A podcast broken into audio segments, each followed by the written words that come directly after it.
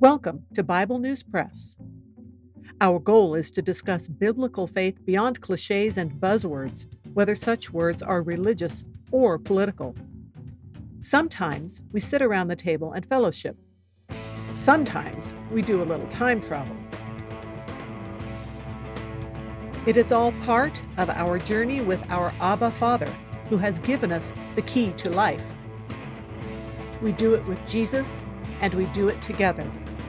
Welcome. Hi, I'm Laura, and today we have another time travel episode as we have a news report on events as recorded in Genesis 6, verses 13 through 22.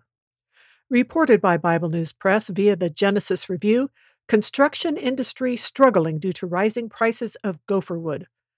The ongoing high demand for gopher wood is resulting in higher building costs being passed on to the consumer. The unusual increase in cost is attributed to an extravagant project being built by a well known eccentric who goes by the name of Noah. The project has been described by many who have seen it as a floating city, although Noah himself calls it an ark.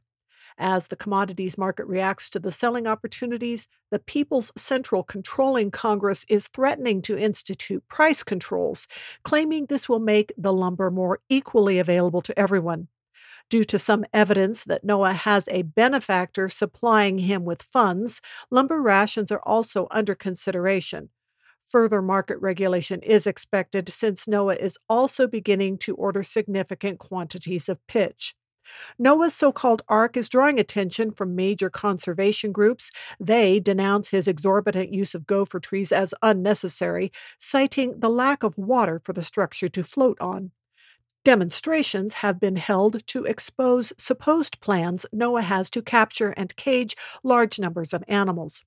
Construction workers employed by Noah are skeptical of the long term profitability of the Ark business, but acknowledged that Noah is a generous employer and kind supervisor.